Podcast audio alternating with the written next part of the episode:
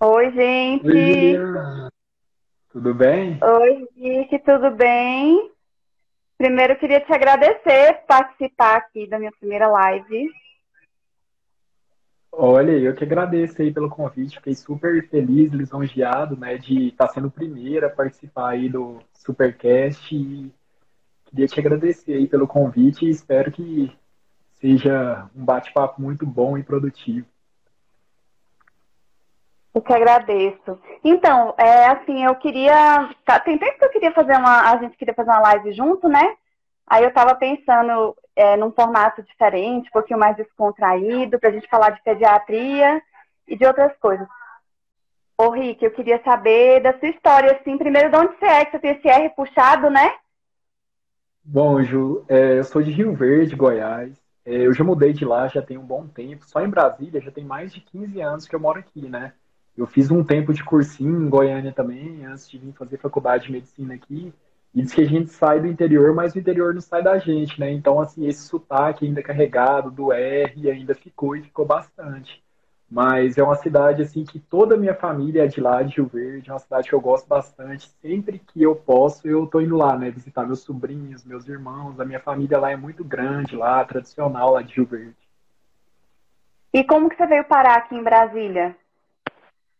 Foi pela faculdade de medicina mesmo. Então, assim, eu queria fazer faculdade de medicina na época que eu prestava vestibular. Em Goiás só tinha o UFG, né? Então, a mais próxima para mim aqui seria Brasília. Eu acabei passando aqui, né? E aí formei, especializei e acabei conhecendo minha esposa, a Sara, acabei casando e ficando por aqui, levando minha vida por aqui, apesar do, da minha família ainda, né, senti muita falta, saudade, e até hoje eles querem que eu volte lá para Goiás, que vá morar em Rio Verde, mas quem sabe no futuro, né? Mas é bom que é pertinho, né? Dá para ir de vez em quando. Dá, assim, não é tão pertinho, que é 420 quilômetros, mas pelo menos uma vez por mês eu tento ir para lá, sim. E, e, como que você decidiu que queria ser pediatra, Ricardo? Como que foi isso? Ju, assim, eu sempre gostei muito de criança, me identifiquei muito com criança sempre, assim. Então, muitas mães falavam para mim assim, ah, doutor, você tem um jeito com, com criança.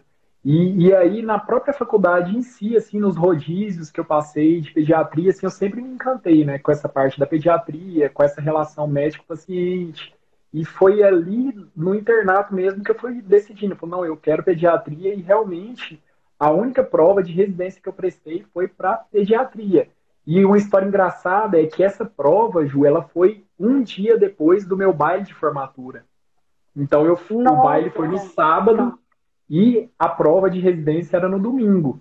Uma hora. Então, assim, eu acho que é muito coisa de Deus, assim mesmo, de eu ter feito essa prova e de realmente eu ter passado, mesmo depois, né, de ter ali aproveitado a noite toda num, num, baile de formatura, né? Que é um pouco intenso, mas graças a Deus deu. Nossa certo. senhora, como é intenso, né? Muitas emoções. Que bom que, que deu certo de você passar.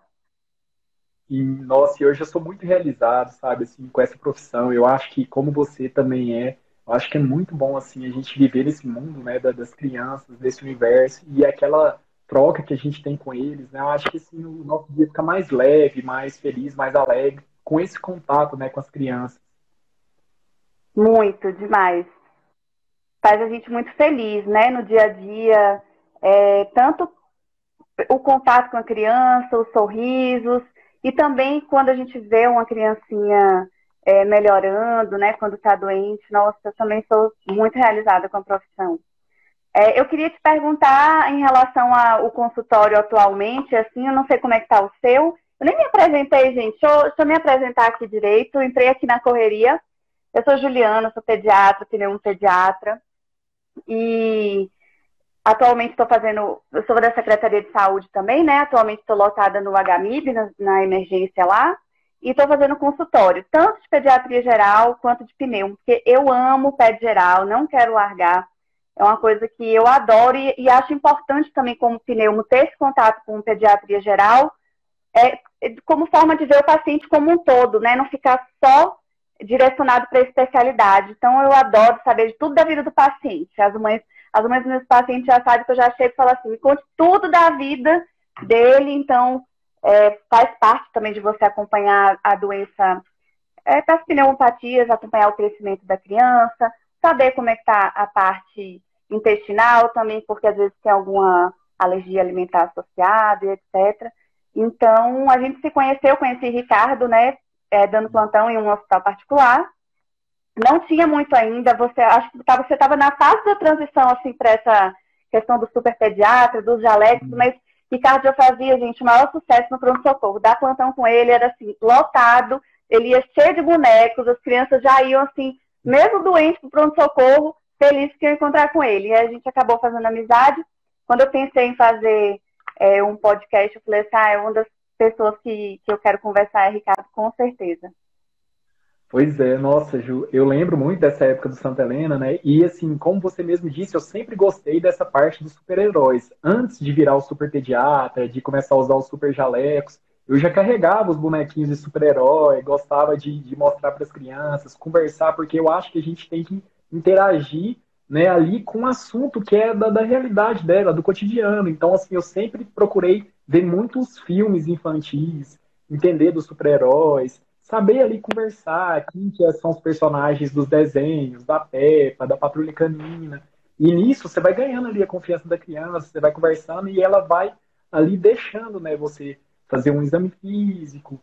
É, nessa fase inicial a gente sabe que tem muitas vacinas, né, principalmente nos dois primeiros anos, né. Então essa, essa própria questão do jaleco colorido, de personagem, ajuda bastante nesse atendimento de uma forma lúdica para a criança não precise ter medo e nem fique assim com anseio, né? Desse momento que, que eu tento fazer o máximo possível para ser um momento de alegria, né, para elas. É verdade. Eu acho super importante também. Ô, Rick, no meu consultório eu tenho atendido muita criança gripada essa época do ano. Resfriada, na verdade, né? Mas em comparação com o ano passado, esse ano os exames que eu estou pedindo é de PCR para Covid é, tem vindo geralmente negativo, né? Os vírus de resfriado comum, bronquiolite voltaram a circular mais forte esse ano, diferente do ano passado, que estava todo mundo em isolamento. Você tem atendido também? Seus pacientes estão ficando gripadinhos? Bastante. Nossa, essa época do ano, assim, é, aumenta muito essa frequência né, desses vírus respiratórios e, consequentemente, é, principalmente aquelas crianças que já voltaram para as escolinhas, para as creches, acabam se contaminando né, com mais facilidade. Mas eu também, Ju, eu tô, tô, tô vendo assim, nem tanto coronavírus, mas esses outros vírus comuns mesmo, rinovírus, esses vírus mais da sazonalidade. Muitos pacientes meus chegaram a, a, internar com bronquiolite também essa época do ano. Que meus tá também. Bastante. Então, assim, a gente sempre reforça aí, né, os cuidados gerais e principalmente essa questão da lavagem nasal, né, que é muito importante de tentar manter também assim o, a higiene, né? Mesmo frequentando a escolinha, né? A orientação da máscara, lavar a mão. Sua esposa, muito linda, por sinal. Ela é otorrino, né? Ela é otorrino. Tem alguns otorrinos recentemente que estão é, indicando mais a lavagem com soro de jato contínuo. Eu gosto da lavagem com, com seringa, é, mas a de, depender das circunstâncias, para usar, levar para a escola, por exemplo, quando for mais prático, uma mãe que fica insegura, às vezes eu prescrevo de jato contínuo também. É, vocês, vocês dois, né? Você e ela, vocês prescrevem os dois também? Preferem de seringa? Preferem a lavagem com soro de jato contínuo? Como é que tá isso aí? Geralmente varia muito a questão da, da própria idade né, do, do, paciente e da própria disposição e habilidade da, da mãe, né? Porque tem algumas mães que já chegam e falam para mim, doutor, eu não tenho coragem, nossa, esse seringa. Então, assim, é muito variado. Eu tenho pacientes que usam seringa, outros que usam jato contínuo, mas, assim, o que eu mais vejo eficácia, principalmente em quadros, assim, né, que já tem alguma patologia, de algum resfriado, alguma coisa, é, com seringa mesmo e com volume um pouco maior, né, dependendo da idade, principalmente para evitar esses quadros obstrutivos que podem evoluir para uma sinusite, sabe? Então, geralmente, nessa época, eu, tô, eu particularmente estou indicando mais com, com seringa mesmo. Agora, é, o jato contínuo também ele é uma boa opção, principalmente para essas crianças que têm um certo medo ou trauma, inclusive as mães também. É verdade, às vezes a mãe não se sente segura, ou até para usar mais no dia a dia, mas quando a criança está mais encatarradona mesmo, realmente com a seringa eu também acho um pouco é, mais efetivo, costumo, costumo indicar mais. Mas sabe o que, que é legal a gente falar, Ju, assim, que eu lembrei? É porque, assim, muitas mães, na hora de fazer essa lavagem, tanto com jato contínuo quanto com a questão da seringa, elas têm a impressão que é para colocar assim, ó, e apertar com força. Então, o que eu vejo é o seguinte, quando você coloca aqui, vai bater aqui em cima, né? Ele bate no teto do nasal e às vezes incomoda a criança. E, pessoal, não é força, é mais é jeito, né? As estruturas que a gente quer lavar tá aqui para trás. Então é legal você colocar aqui, retificar um pouco e apertar para poder lavar essas estruturas aqui, né? Então, assim, Exatamente. dependendo do ângulo que você coloca e da força que você imprime, você acaba gerando mais esse, esse medo, esse trauma na criança, né? Porque realmente é, eu acho que a técnica ela influencia muito. Total. E lembrar de fazer com a criança sentada também, né, Rick? Hum. É, isso, aí, isso também é importante. Pela comunicação que a gente tem, né, da trompa de Eustáquio, para até poder evitar alguma complicação, né? Exatamente. E eu queria te perguntar também, é, em relação assim, esses, os pacientes de nossos pacientes mais recém-nascidos, né? É, hoje em dia tem se falado muito de teoria da esterogestação, é, que é aquela período de adaptação nos primeiros três meses, né? E a gente uhum. sabe da importância do aleitamento materno, do seio materno exclusivo. Eu, em geral, nessa época, assim, dos primeiros três meses, eu tenho é, conversado um pouco é, para as mães agirem mais de, de, forma mais acolhedora, né? Deixar essa parte de rotina de sono no berço, é, de não ficar tanto no colo para um pouquinho depois dos três meses, né? Deixar mais por conta da criança. Quer colinho, deixar o colinho. Quer peito, deixar no peito.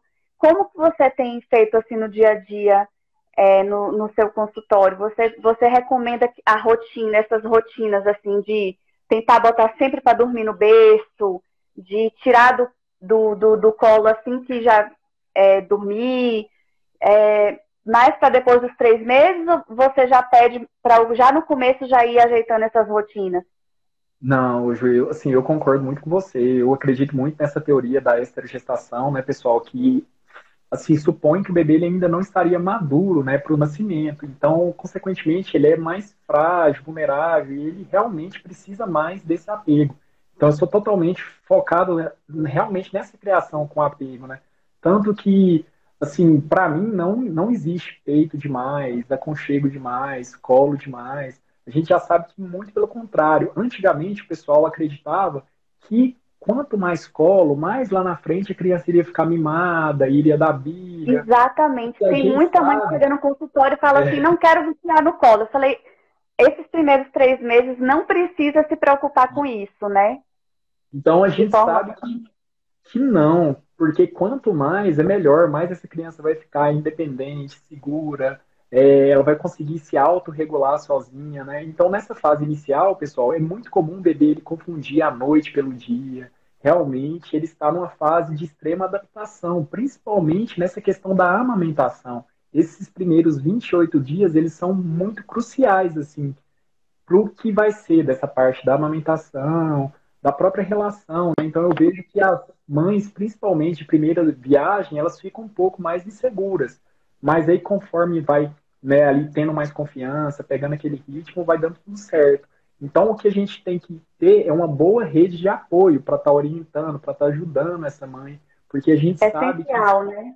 é essencial. Aqueles hormônios da lactação, eles são estimulados através do bem-estar, de uma boa alimentação, da mãe conseguir dormir, tomar um banho. Então, geralmente, aquela mãe que fica muito ansiosa, que fica muito nervosa, que ela é muito criticada, que tem aquelas, aqueles palpites, sabe? Aquela mãe ela vai ficando ansiosa, ela vai ficando insegura, ela, ela não vai confiando no processo e, consequentemente, ela vai liberando mais adrenalina, cortisol. Isso afeta na produção de leite, no bem-estar dela. E a gente sabe. E às vezes passa até essa, essa ansiedade para o bebê, né? Ela fica hum. ansiosa, ela não consegue ficar é, bem o, é, o suficiente para transmitir uma tranquilidade para o bebê, né? E isso que você falou eu achei fundamental, porque a gente já sabe que os bebês eles já nascem com os neurônios espelhos, né? Então, pessoal, se você está ansiosa, consequentemente o bebê ele vai captar aquilo ali. Com certeza. E essa época, esse começo, assim, é muito difícil, porque às vezes é, as pessoas não, não falam assim, a, a, parece que a amamentação é uma coisa que vai ser, acontecer super naturalmente, tudo.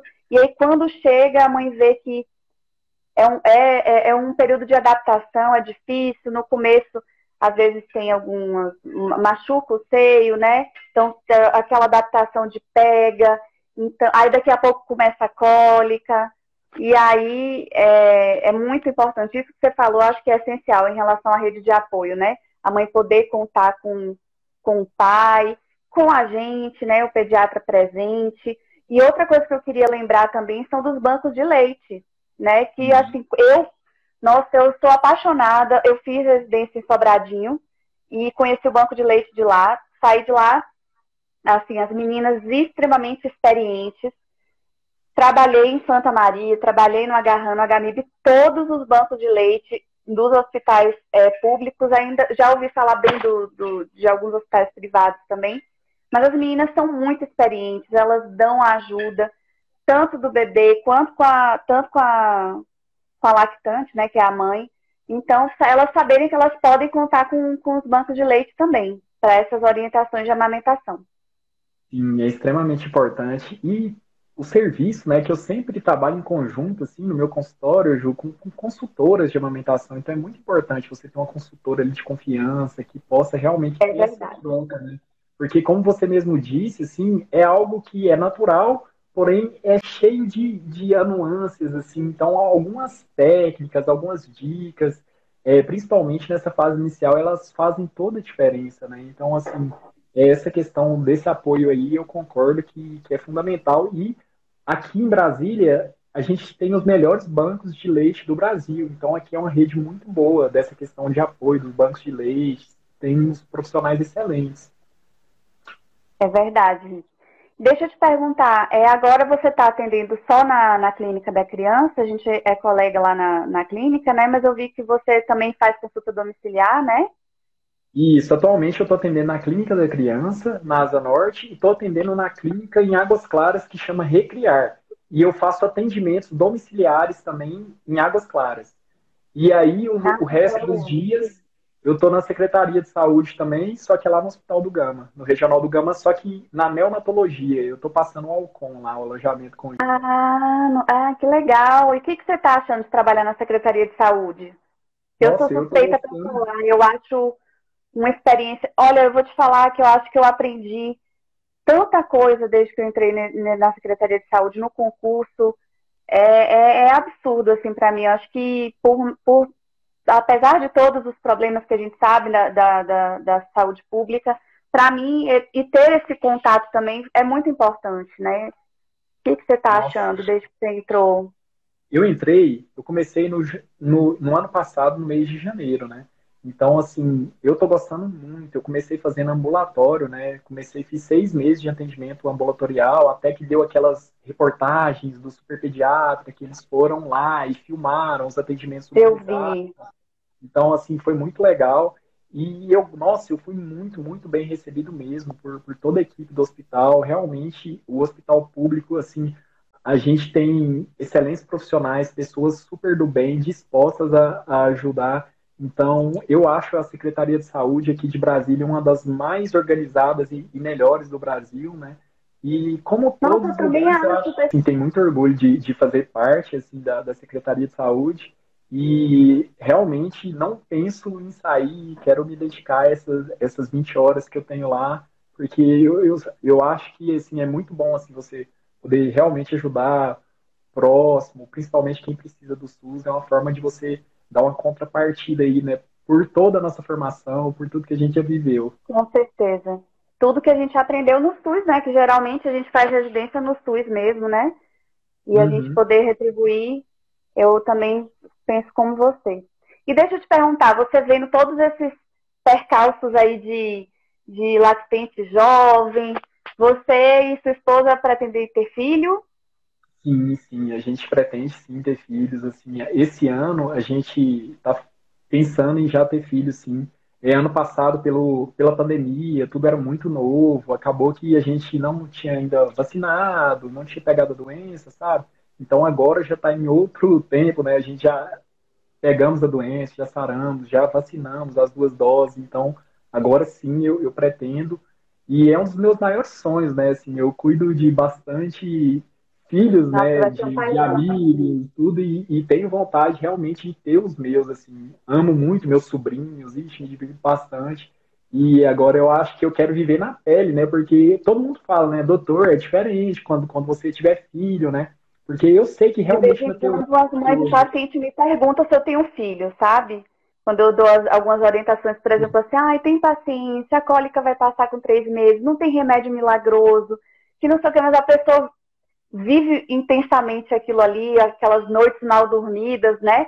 E aí perguntam, mas você já tem filho? Eu falo, gente, eu não tenho, eu pretendo ter uhum. também, mas eu quero viver isso, né? Eu acho que depois que a gente vive, a gente consegue falar com mais propriedade ainda, né? Do que só assim que a gente estuda. E também a gente fala pela experiência que a gente tem de todos os pacientes que a gente acompanha no consultório, né? Então, mas eu até postei um rios brincando esses dias, né? Quando eu falo que para ter paciência que vai passar, as mães chegam assim extremamente cansadas, porque é difícil, o bebezinho sofre, né, com cólica, gente. Teve uma que falou que ia fazer uma reclamação para arroba Deus, e bebezinho não devia sentir dor, então eles ficam chorosos, ficam, ficam torcendo, mas, gente, a boa notícia é que passa. Sim. Bom, a gente sabe que, graças a Deus, cólica, refluxo, é, a maioria desses quadros em, em recém-nascidos eles são autolimitados, né? Então geralmente eles têm até uma previsão ali para acabar. Agora o difícil é quando você está vivendo ali no meio do caos, da tempestade, você vê realmente maturidade, tranquilidade, né? Então foi bom você falar do, do refluxo também, que é outra dúvida, né? Que muitas mães de paciente perguntam, doutora, mas e, o, o neném tem refluxo porque gofa várias vezes ao dia. Quando eu vou examinar, o bebê está ótimo, o bebê está ganhando peso bem, e eu tento explicar a diferença do refluxo é, fisiológico para a doença do refluxo, né? Que é aquele bebê irritado, que não está ganhando peso, que realmente indica um tratamento. E esse refluxo fisiológico é mais uma coisa da imaturidade do sistema digestivo, né? O bebê nasce, está aprendendo a tudo, a respirar, a mamar, a digerir. Então, gofa mesmo, tem um refluxo. Muito importante as medidas anti-refluxo, como colocar na posição para arrotar. Eu não sei você, mas eu costumo pedir, mesmo depois que arrote, para ficar pelo menos uns 20 minutinhos mais em pezinho, para a gravidade ajudar aquele leite é, é, a descer, né? Tem as cólicas também dessa maturidade. Tem a disquesia também, que as mães se queixam muito, né? Que o bebezinho fica lá se contorcendo, se contorcendo, tentando fazer cocô, mas quando faz a gente vê que é um cocô de aspecto normal, é líquido, pastoso, então não é uma constipação, é também maturidade dele, desse controle é, do esfíncter, né? Então, às vezes, ele está ali parecendo que está fazendo força, mas quando sai, o cocô sai num, num aspecto normal. Então, todas essas dúvidas, elas perguntam. Outra também muito comum que você já deve ter recebido no seu consultório é que o bebezinho fica estrábico, né? Hum. Nos, nos primeiros dias de vida, porque também ainda não está enxergando. Então, elas já chegam perguntando se vai ser estrábico, se não vai. Eu tento falar também que faz parte da, da adaptação. O bebezinho nasce sem enxergar direito, então é comum fazer o, o, o estrabismo. Então, são, são várias coisas, assim, que é, com a, uma boa orientação as mães vão se acalmando, porque quando é mãe de primeira viagem, tudo é muito intenso, né? Tudo difícil, então às vezes acha que, que é doença. Então, são pequenos detalhes assim que deixam elas super preocupadas, porque mãe é mãe, né? Mas a gente vai orientando e vai dando tudo certo. Sim. É, é muito importante é, todas essas consultas né, de puericultura justamente para a gente ficar de olho nesse marco porque assim, é, cada vez mais a gente sabe que quanto antes a gente captar alguns atrasos e encaminhar de forma correta para estímulos, mais essa criança vai responder melhor. Então, assim, é, às vezes é ruim quando você pega uma criança que tem dois anos, que ainda não fala, e o pediatra ou algum profissional falando para a mãe, não, isso aí tá tudo bem, é o tempo dela. E, pessoal, existe o tempo, mas dentro do próprio tempo, né, determinado. Porque, por exemplo, a gente está vendo aí que esses casos de autismo aumentou bastante. Então a gente tem que ficar assim bem atentos, não se desesperar, mas também é, tirar todas as dúvidas com o pediatra, porque a, a, mãe, às vezes, ela sente, ela fica né, ansiosa, querendo ali tirar aquela dúvida. Então, é muito importante você conseguir conversar com alguém ali que tem esse entendimento, que realmente possa te acalmar. A maioria dos, dos quadros, às vezes, são atrasos pontuais, né? Às vezes é um atraso específico na fala, um atraso específico na área motora, mas as consultas mensais de rotina é justamente para a gente estar tá sempre checando isso aí. Na própria caderneta da criança é legal que já tem ali os marcos para a gente ensinar. Ia falar isso agora, que eu peço para todas as mães de paciente leiam, tem ótimas informações lá, tem os marcos de desenvolvimento, as cores normais de cocô, né? Sim. Tudo na caderneta, tem várias coisas, tem que ler mesmo. Foi a ótimo você lembrar disso, já cocô, é até legal a gente falar, pessoal, as fezes do recém-nascido é algo assim extraordinário, porque ele pode fazer várias vezes ao dia, quanto pode ficar 5, 10 dias sem fazer, principalmente aqueles bebês em aleitamento materno exclusivo, né? Então a gente vê diversas colorações, né? A mais comum ali é aquele amarelo, amarelo ouro, às vezes tem alguns grumos. Então o que a gente tem que ficar muito atento é se tem algum sinal de laivos de sangue, que aí já não é normal, pode ser um sinal de uma proctocolite alérgica, um princípio de uma PLV, ou se porventura o bebê está fazendo o que a gente chama de acolhia fecal, o cocôzinho ele está ficando um pouco esbranquiçado, né? É, Isso aí geralmente já é mais raro, pode estar relacionado a algum problema hepático, mas a grande maioria dos casos a gente vê isso, que né, esse padrão evacuatório do bebê ele é bem maleável, né, Ju? É, exatamente. Tem bebê que faz cocô no começo, depois de todas as mamadas, né? E às vezes passa uns dois dias sem fazer cocô, a mãe já vem eu explico, né, que se está em aleitamento materno exclusivo, até 7, 10 dias também pode fazer parte do. É, é comum, né, porque o, o a rotina, né, o intestinal, como me fugiu a palavra. É o hábito intestinal do recém-nascido é, é assim mesmo. É, e atenção fala... essa mudança, né, que você falou, é importante, tanto de acolhia quanto de, de sinais de, de sangramento nas fezes. E uma coisa legal para a gente falar também é assim, que muita gente fala em relação a essa questão da, da, introdução alimentar, né? E a gente sabe hoje em dia, cada vez mais, vem se provando que a introdução alimentar ela é feita até mesmo na gestação, um pouquinho antes, né? Então, assim, cada vez mais tem se estudado essa questão dos impactos na própria gestação. Então, aquelas mães que têm uma boa qualidade de vida, uma boa rotina alimentar, elas acabam passando ali pelo líquido amniótico para o bebê aqueles sabores, aqueles odores. Consequentemente, aquela criança, ela, quando começar a introdução alimentar, ali por volta de seis meses, ela vai ter uma facilidade maior de aceitar esses determinados alimentos que a mãe já consumia na gestação e até antes. Então, quanto é mais a mãe se cuidar, ter uma alimentação saudável, balanceada, evitar esses alimentos processados, industrializados, a gente já sabe que isso vai ser melhor para o bebê nessa fase de aceitação. Então, assim, a gente realmente tem que ser o exemplo, né, para os nossos filhos, do que realmente é o mais desafiador, né, porque às vezes eu vejo alguns pais reclamando, pô, meu filho ele não come tal alimento, ele não gosta de fruta, ele não gosta de verdura, só que os pais também não gostam, não fazem parte do, do cardápio deles. Da então, assim, rotina assim, deles. é, eu acho que agregar isso e às vezes fazer alguns sacrifícios pensando em prol do futuro dessa criança. Quanto mais a gente investir nessas fases precoces que a gente chama de programa, né, de programação metabólica, melhor a criança vai responder, principalmente nos três primeiros anos de vida. Enquanto mais você curtir bons hábitos, é, boas rotinas na criança, lá na frente vai ser mais tranquilo, entendeu? E tem algumas mães que comentam assim, ah, ele não aceita determinado alimento, né? Mas assim a gente sabe que o alimento tem que ser oferecido de 7 a 10 vezes, né, para a criança se adaptar e às vezes começar a aceitar. Então, às vezes, um pouquinho mais de, de, de persistência, mas essa introdução alimentar realmente é, tem vários jeitos, né, de serem feitas. Atualmente, você você está indicando mais é, BLW, papinha, misto. Eu tenho é. Mais misto, assim, o que, que, que você tem Perfeito. Assim, é, geralmente vai... eu tenho orientado mais o, a questão do, do misto também, do bliss, né? Porque a gente sabe da importância desse contato da criança com o alimento, dele se sujar. Tocar, né? Se sujar. E, e também a importância da gente garantir ali um, um aporte também para o bebê, ofertando. Então eu acho que esse meio termo ele é muito assim muito bom para a criança que ele aproveita o melhor de, de ambos né, os métodos. Né?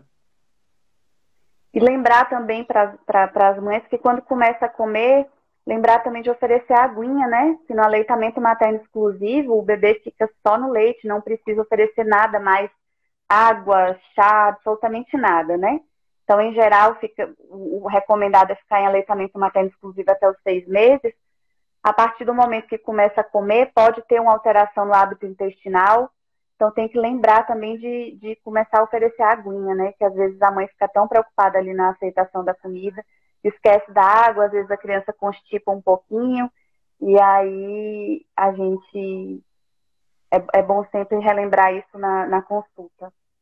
Não, e, e, é bom também falar, Ju, assim, essa questão da, da, água, né? Porque principalmente ali, entre seis meses e um ano, o que a gente quer fixar é realmente esse hábito da criança beber água. Lembrando que antes é. de um ano já é proscrito a indicação de suco, né? Porque o que, que acontece? O suco, ele acaba que a criança vai estar tá ingerindo ali a, a, frutose, pode dar picos de glicemia no organismo da criança. Já, já é comprovado que é um alimento obesogênico nessa fase. Então, lá na frente, pode estar associado com diabetes, com hipertensão, com obesidade.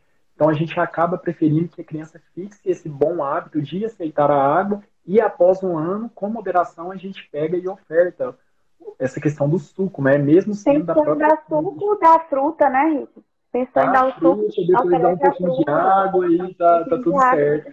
A, a Elaine perguntou aqui, eu acho legal a gente responder essa pergunta também. Ela tá falando que a alimentação da mãe, se a alimentação da mãe, ela contribui para o bebê não ter cólicas.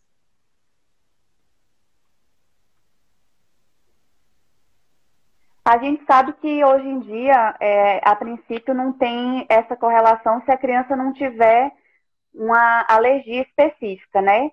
Por exemplo, se a criança não tem alergia à proteína do leite de vaca, não tem indicação de fazer essa restrição. Mas, em contrapartida, no consultório, eu peço para a mãe evitar alimentos que façam mal, que causam gases a ela, né? Se ela está em, em, amamentação, sem fazer tantas restrições. O que, que, que você faz, assim? Não, do mesmo jeito. É porque, assim, na verdade, não existe uma receita de bolo, né? Assim, ah, não coma chocolate, não coma feijão, porque a gente sabe que cada binômio mãe e filho é bem diferente, é um principalmente a alimentação, né? Então, o que eu peço é realmente para ficar de olho e fazer um recordatório alimentar das últimas 24 horas, naqueles dias que a, que a criança teve mais cólica, mais gases, e tentar ir isolando pontualmente. Então, tem alguns alimentos realmente a gente já sabe que naturalmente, por exemplo, aquelas mães que tomam leite em excesso, café, derivados de xantina, isso a gente sabe que pode piorar um pouquinho. Mas no geral, eu vejo às vezes algumas mães chegando. Você não restringe, você não restringe para geral, né? Como algumas é. pessoas têm feito. A gente vai individualizando de acordo com o paciente, como o bebê responde, como a mãe responde, não é isso? Isso, e já é uma fase tão difícil para elas, né? Que ainda quando elas chegam lá para mim com essa dieta mega restritiva, eu fico até com dó, porque, pessoal, já é uma fase bem desafiadora. E muitas é, mães já têm aquela, aquela labilidade emocional maior, a gente sabe aí do blues puerperal. Então, assim, é, essa parte alimentar, desde que sejam alimentos né, saudáveis, apropriados, tá, tá bem tranquilo. E quanto mais essa mãe ela realmente variar essa, essa parte alimentar, para ela vai ser melhor. E para o bebê também, né? E lembrando também dessa parte, né, Ju, que é super importante das mães, principalmente que estão em aleitamento materno, é suplementar a questão do, do ômega 3, né? Que ajuda nessa questão da mielinização cerebral, desenvolvimento cognitivo do bebê. É verdade. Deixa eu te falar, é, tu que sabe mexer aqui. Gente, é a minha primeira live, viu? É, eu passei batido dessa pergunta. Tem mais alguma pergunta? Oh, vamos olhar aqui então. É, Vê aí, porque eu, eu, eu distraí aqui nem vi. A, a Flávia estava perguntando se você indica fisiorrespiratório. Ah, eu indico. Eu, como pneumo, né? É, A bronquiolite, em específico, tem é, é, é, controvérsias, né? Em documentos oficiais não tem indicação. Mas eu, particularmente, acho que até na bronquiolite, né, uma avaliação da físio, com uma lavagem, às vezes uma aspiração nasal, eu adoro físio respiratório, ainda mais quando feito com bons profissionais, profissionais de confiança. Acaba que, como a minha especialidade é pneumologia, eu tenho esse contato e eu indico bastante. Não, legal. O Diego está perguntando aqui a introdução alimentar a partir de quanto tempo? Bom, Diego, então eu vou responder para você sem tentar de uma forma sucinta. Na verdade, a gente prioriza o aleitamento materno exclusivo até o sexto mês de vida, né, e complementado até dois anos ou mais. Então, assim, geralmente a gente já sabe que não tem nenhum benefício você entrar com a introdução alimentar de uma forma precoce, principalmente antes dos quatro meses, que é quando o bebê ainda está totalmente despreparado para receber esses alimentos. Então a gente já sabe que a introdução alimentar precoce está mais associada a desfechos alérgicos, a doenças crônicas não transmissíveis lá no futuro. Então, por volta de seis meses, a maioria dos bebês eles já têm os sinais de prontidão que a gente avalia. Quais são os principais? É o bebê conseguir sentar um pouquinho, né, sem apoio. É, ele já está perdendo aquele reflexo de protusão, que é ficar colocando a linguinha para fora. Ele ter interesse ali nos alimentos. Então, as enzimas digestivas nessa idade, elas já estão mais aprimoradas para fazer a digestão desse alimento. Então, uma série de fatores que o pediatra avalia para poder começar essa introdução alimentar. Lembrando que a gente pode começar por frutas, por misturas múltiplas, né, assim, vegetais. Não, antes era cheio de regrinha, né, essa questão da introdução alimentar. Agora a gente já sabe que caiu muita coisa por terra. Então, desde o sexto mês, já é indicado você iniciar com proteínas, com ovo, com peixe, com carnes, isso aí não, não tem problema, muito pelo contrário. É, a gente sabe que quanto antes você entra com esses alimentos, menor a chance de um desfecho alérgico lá na frente, né? Então, é, tentei ser um pouco sucinto, mas para dar uma noção. Rick, eu achei uma outra pergunta aqui de Aline. É, pode fazer mesmo que não esteja doente, a seringa, ela perguntou da lavagem nasal, né? Ah, legal, pode Pode. Pode. Se a criança aceita é. bem, como a gente falou, né? É um método bem é seguro quando e mesmo se não tiver e tem é doente, pode fazer. A Michelle perguntou também lá no início da live é quando levar o filho ao pronto socorro. Então isso aqui é legal também a gente dar umas dicas Bom, pessoal, a gente está numa época que tem muitos quadros de febre. Por quê? Porque a maioria desses quadros febris, principalmente em crianças abaixo de 2 anos, eles são ocasionados por vírus, em cerca de 80% dos casos. O vírus, o que, que acontece? Ele vai, ele infecta a criança, ele começa a manifestar os sintomas. E aí começa essa questão da febre. O que a gente tem que fazer? A gente entra com aquilo que a gente chama de suporte sintomático. A gente vai controlar os sintomas, esperar esse vírus cumprir o ciclo de vida dele e poder ir embora. Então, o que a gente faz é entrar com antitérmico, hidratar bem a criança e observar sinais de gravidade. Quando que é sinal de gravidade para a gente, principalmente abaixo de dois anos? Febre acima de 39 graus, uma prostração muito intensa, vômitos incoercíveis, sinais de desidratação. Se a criança é, apresentar alguma coisa assim, uma febre que dure mais que 48 horas, Aí vale a pena sim o levar no respiratório também, né, ah, Isso, se a criança está né, com algum desconforto respiratório. Então, por que, que a gente sempre vai privar, assim, de ficar medicando, observando um pouco a evolução? Para evitar o uso desnecessário de antibiótico, porque às vezes acaba indo no pronto-socorro e aí um quadro viral sai com receita de antibiótico. Antibiótico em fase precoce, ele altera a microbiota intestinal. Então, ele está relacionado com é, alguns tipos de desbiose, ele acaba, ele não mata só as bactérias ruins, eles matam as bactérias boas, amigas também. Então, o que a gente puder evitar de antibiótico é, é um, um, grande avanço, porque já tem estudos falando que em 2030 essas superbactérias elas vão estar tá matando mais que várias doenças, né? Mais que câncer, que qualquer coisa ele, por esse uso indiscriminado de antibiótico, principalmente em crianças. Ai, achei ótimo você falar isso, porque eu fico batendo nessa tecla no meu Instagram, na, na consulta, porque tem mães que chegam às vezes e falam assim, olha, ele está com a febre, mas essa febre dele só melhora com antibiótico. E a gente tenta, né, explicar que, poxa, a maioria do, desses quadros são virais mesmo e vão melhorar sem o antibiótico, né? Observar essa questão dos sinais de alarme, importantíssimo que você falou, até para não, não levar precocemente, né? Não sobrecarregar o pronto-socorro e não expor a criança, né, Rick? A gente está numa pandemia, então ir ao pronto-socorro quando for necessário, quando você não conseguir, às vezes, uma avaliação, a clínica lá mesmo, né, que a gente trabalha a clínica uhum. da criança, até a outra clínica que eu trabalho também, a RF, a gente tenta, é, na medida do possível, óbvio, fazer encaixe, então, às vezes, é melhor a criança ser avaliada pelo próprio pediatra, que já conhece ela, ou alguém da equipe do pediatra que tenha contato, né, do que, às vezes, levar no pronto-socorro e expor a, a nesse caso, né, atual que a gente está de pandemia, a ter pegar algum vírus por lá mesmo. A Andrea está perguntando aqui que o bebê dela de nove meses comeu ovo, deu alergia e está perguntando se ele vai poder comer e tomar as vacinas normalmente. Bom, relação... Andréia, com nove meses, né? Você quer responder, Ju? Pode responder que nove meses a, a, questão da alergia ao ovo seria a vacina da febre amarela, que é bem com nove meses, né? Então a gente não sabe se ele é. tomou e teve reação ou não tomou. E o que que acontece? O negócio é o seguinte: se ele teve uma alergia, que a gente fala, uma manifestação leve, por exemplo, ah, pegou só uma via, a via cutânea, ele ficou com a boquinha empolada, isso não contraindica a vacina. A vacina da febre amarela, ela tem uma quantidade pequena de ovoalbumina mas ela é contraindicada para reações graves né, é. ao ovo. Então, assim, geralmente o choque anafilático, algo do tipo.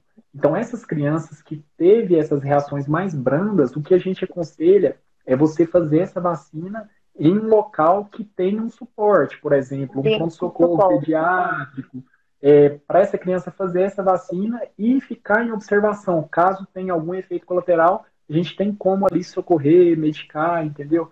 Mas lembrando que, que é uma vacina importante, sim. Agora, já a vacina da gripe, a vacina da gripe é mais tranquila. Mesmo aquelas crianças que não tenham provado o ovo, se fez seis meses, a priori poderia sim tomar a vacina da gripe, né? Que é bem importante assim todo ano também. Então, pessoal, e a vacina da gripe. Desculpa, Rick, te cortei, gente. Não, é, eu, hoje em dia, assim, a gente já espera que uma criança de nove meses, como você falou antes, né? A partir dos seis meses, é, a gente já pode introduzir carnes, peixe, frango, inclusive o ovo, né? Então a gente já espera que com nove meses a criança já tenha sido exposta é, a ovo. Sim. E a vacina é. com, da gripe é com seis, então pode ser que ela não tenha comido ovo ainda, mas isso não contraindica fazer a vacina. A, vacina da gripe é uma vacina que tem muito mito em cima dela, né? Principalmente os idosos, assim, é incrível. Eles, nossa, eu tomei a vacina da gripe e eu fiquei gripado. Gente, a gente sabe que a vacina da gripe ela é uma vacina de vírus inativado, ou inativado. seja, ela tem a capacidade de gerar a proteção, porém ela não tem a capacidade de gerar a doença. O que, que acontece é que é uma época propícia para vírus respiratório e ela protege contra o vírus influenza. E às vezes a pessoa pega algum outro tipo de vírus respiratório, por exemplo, o rinovírus, é algum outro tipo de vírus que dão sintomas semelhantes, que o nariz escorre, a pessoa pode ficar congestionada, pode tossir, entendeu? Mas essa vacina ela é muito segura, ela é excelente e realmente a gente tem que tomar todos os anos, porque essas cepas da influenza, todos os anos, elas se modificam. Então, assim, a gente sabe que principalmente até para crianças existem formas graves, né? H1N1, H3N2, que pode ser até mais letal em algum, alguns casos do que é o próprio coronavírus, né? Eu falei é, recentemente sobre isso no Stories, né? Que é vírus inativado, não causa a doença. E tem que lembrar que a vacina da gripe é contra o influenza. O influenza é o causador de gripe. E às vezes as mães não sabem a diferença entre gripe e resfriado. Aqui no meu uhum. Instagram já fiz um post sobre isso, né? Então, assim, só para falar resumidamente, é o resfriado ele é causado por diversos tipos de vírus, né? Rinovírus, adenovírus, influenza, parainfluenza.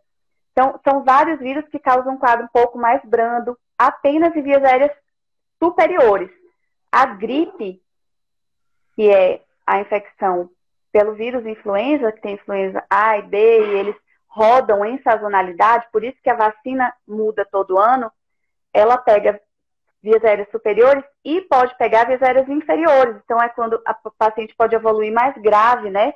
Com a síndrome respiratória aguda grave, precisar de um suporte ventilatório mais, mais importante, a depender dos fatores de risco, precisar usar o antiviral, né? Então, são quadros diferentes. O quadro que às vezes as crianças têm após a vacina é um simples quadro de resfriado, por, exatamente pelo que você falou, por estarmos na sazonalidade do vírus respiratório. Não pela vacina em si. Não, concordo plenamente. E, assim, lembrar também, né, pessoal, de expandir as vacinas né, do calendário da rede privada, porque tem muita gente, eu julgo, que tem dúvida, né? Porque vários pacientes para mim, doutor, mas falaram para mim que as vacinas elas são todas iguais. Pessoal, existem muitas vacinas que não são iguais. Assim, isso seria uma live inteira, né? Só para a gente falar desse tema de vacina. Só para falar disso. Público, da rede privada. Mas eu acho que vale a pena a gente falar principalmente das principais, que são mais indicadas aqui para aquelas mães que estão com bebê novinhos, que estão assim em dúvidas, né? Recém-nascidos principalmente. Pessoal, para mim, Ju, assim, as principais que eu sempre indico são as do terceiro mês, porque é uma diferença muito grande. Na rede pública, pessoal, protege contra o sorogrupo C da meningite, que é o mais comum no Brasil. E na rede particular, protege contra quatro sorogrupos a mais. Protege contra o A, o C, o W e o Y, que é uma vacina que a gente chama de ACWY, e tem uma outra que chama meningo B, que é aquela que é a mais cara, que todo mundo reclama. Só que essa vacina da meningo B, em ordem de importância, ela seria a mais importante de todas. Porque também. Essa cepa, a B, em alguns estados, ela já supera o número de casos da C. Então a gente sabe que meningite é uma doença grave, é uma doença invasiva, é uma doença que ou ela vem deixar sequelas ou até mesmo ser fatal. Então, assim, se você puder ampliar essa vacina de três meses, de cinco meses, a gente reforça com um ano na rede particular, amplie, porque isso é um investimento na saúde do seu filho, né? Claro que tem outras diferenças da pneumo, diferenças né, da, da, em relação à penta, à hexa, mas, na minha opinião, a realmente a mais gritante seria essa diferença das vacinas da meningite, né? Eu também, que eu botei um destaque aqui no meu Instagram sobre isso, né?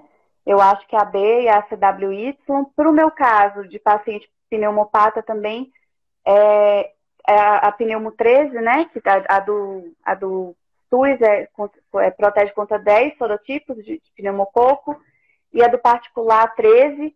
Então, mas com certeza da meningite em primeiro lugar. Isso tudo depende muito da condição da financeira da fam família, né?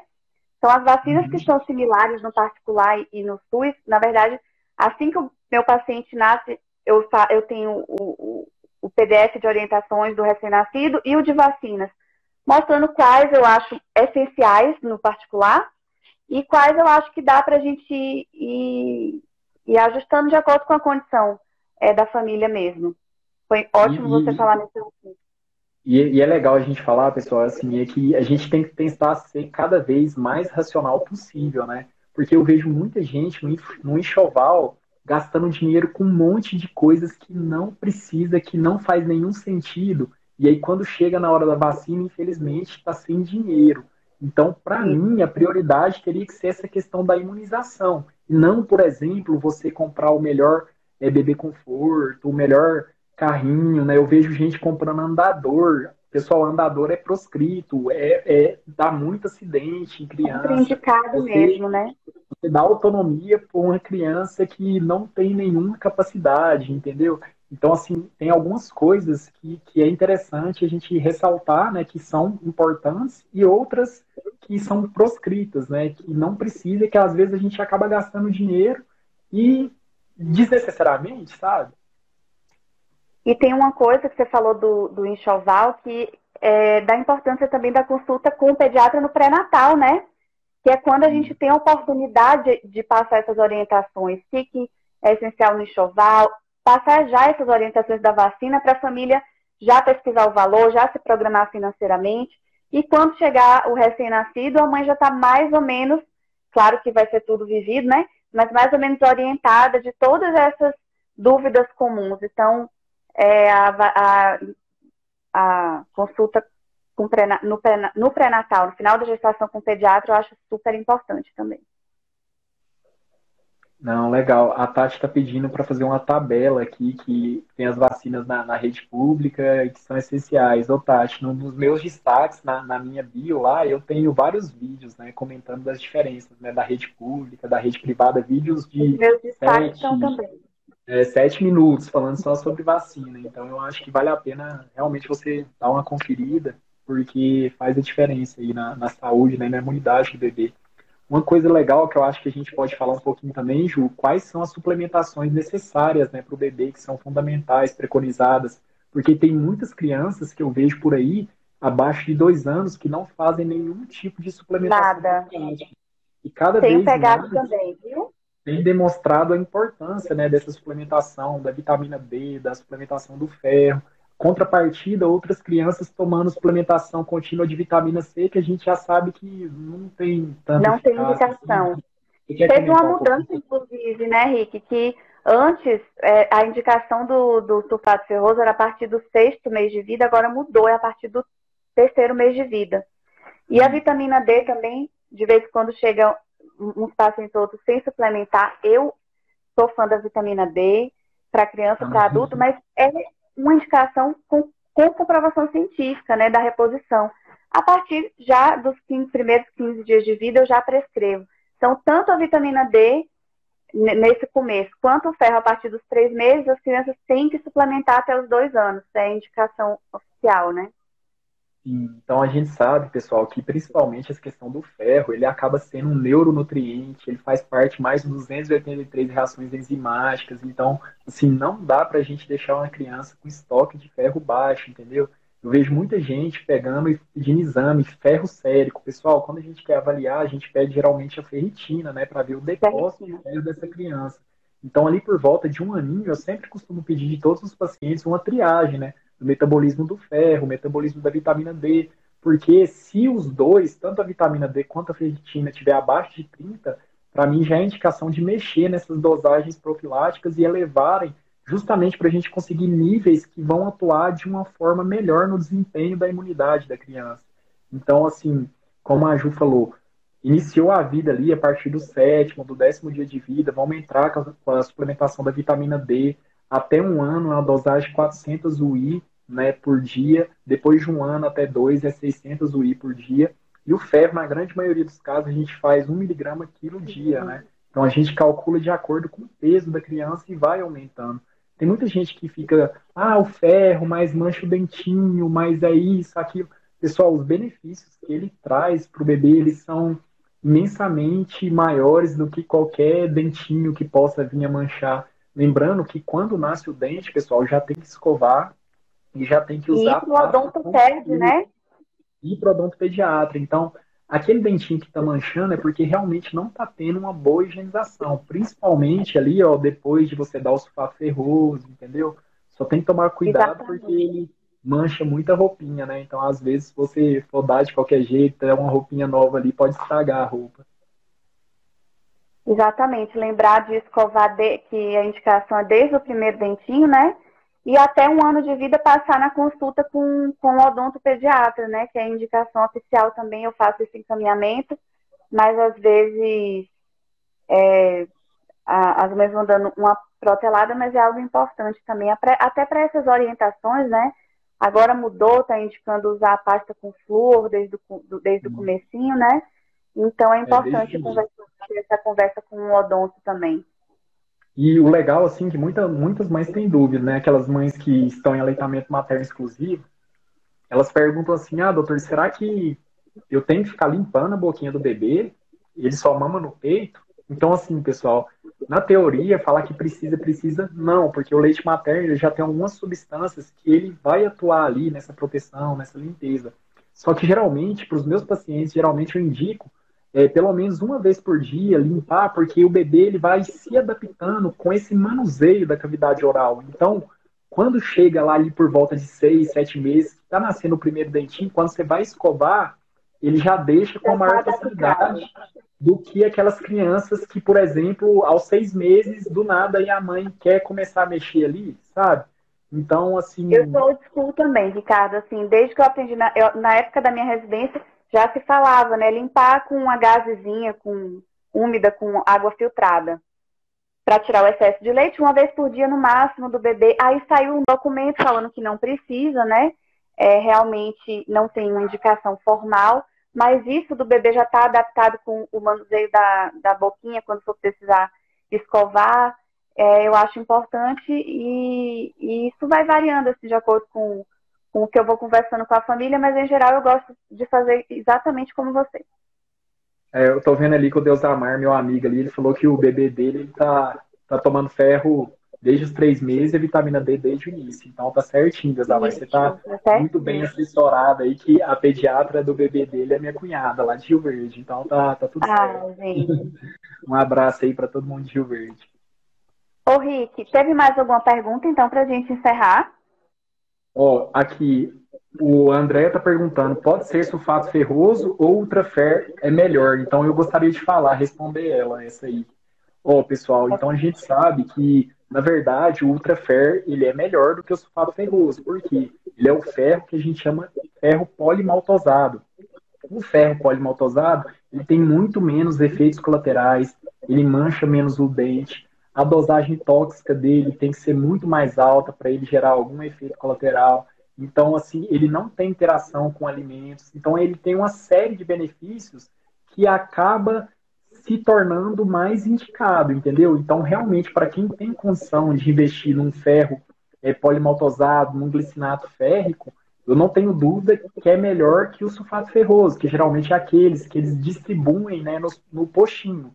Agora, quem não tem condição, aí é melhor realmente tomar o sulfato ferroso mesmo do postinho.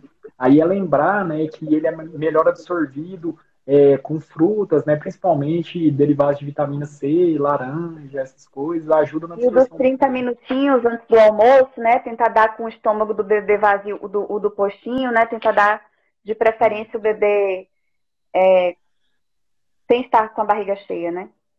É, porque o próprio cálcio do leite ele pode atrapalhar um pouquinho nessa metabolização, nessa absorção. Sim. Não, Ju, então, pra mim, ó, é isso. A gente combinou de fazer meia hora de live, já foi uma hora de live. Gente, então a gente combinou meia que... hora, deu uma hora. Ai, mas foi muito bom, Ricardo. Gente do céu. Nossa, muito obrigada por ter participado. É, você sabe que eu te admiro como pessoa, como pediatra. É, Estou muito feliz de poder trabalhar na mesma clínica com você, poder discutir os casos com você. E muito obrigada por participar. É, aqui, é, essa live vai ficar salva no, no, meu feed. E aí, eu vou. Uma pessoa vai remover o, o áudio para mim, que eu não sei mexer com tecnologias, e vai entrar como podcast no Spotify. Assim que tiver essa parte ajustada, eu vou publicar aqui no, no Instagram e aí você avisa para os seus seguidores também, para quem não conseguiu assistir ao vivo, ouvir no o podcast depois. E aí eu vou tentar manter esse quadro aqui, né, o podcast, é, chamar outros colegas que, que para a gente bater esse papo. Hoje a gente falou muita coisa importante, fiquei muito feliz. E também é, de pediatria, de outras coisas, né? Hoje a gente acabou que tinha tanta coisa para falar que, que, nossa, mas foi muito bom. Muito obrigada, Rick. Nossa, Ju, eu que te agradeço, tá? Eu acho que esse carinho aí que você tem por mim, ele é totalmente recíproco, né? Desde a época que a gente trabalhou junto, que a gente se conheceu. Então, assim, te acho né, uma pessoa extremamente profissional, competente, capaz, Adoro ver seus stories, te acho muito espontâneo, muito engraçado. E espero estar tá combinando aí mais temas para a gente poder estar tá falando aí mais para frente. Tenho certeza que o podcast ele realmente vai ser um sucesso e realmente conte comigo aí para o que você precisar. Queria agradecer a todo mundo aí que participou, que mandou pergunta, que interagiu, porque é isso que realmente é o estímulo aí para a gente continuar. Passar a informação, né? E quando vê que que as pessoas estão perguntando, se interessando, então dá mais estímulo para a gente fazer mais vezes e com certeza a gente vai marcar de novo. Muito obrigada, uhum. Rick. Todo mundo que está aqui presente também, tá? Tá, Joia. Um beijão para todos. Boa noite. Beijo, gente. Boa, boa noite. Tchau, tchau. Tchau.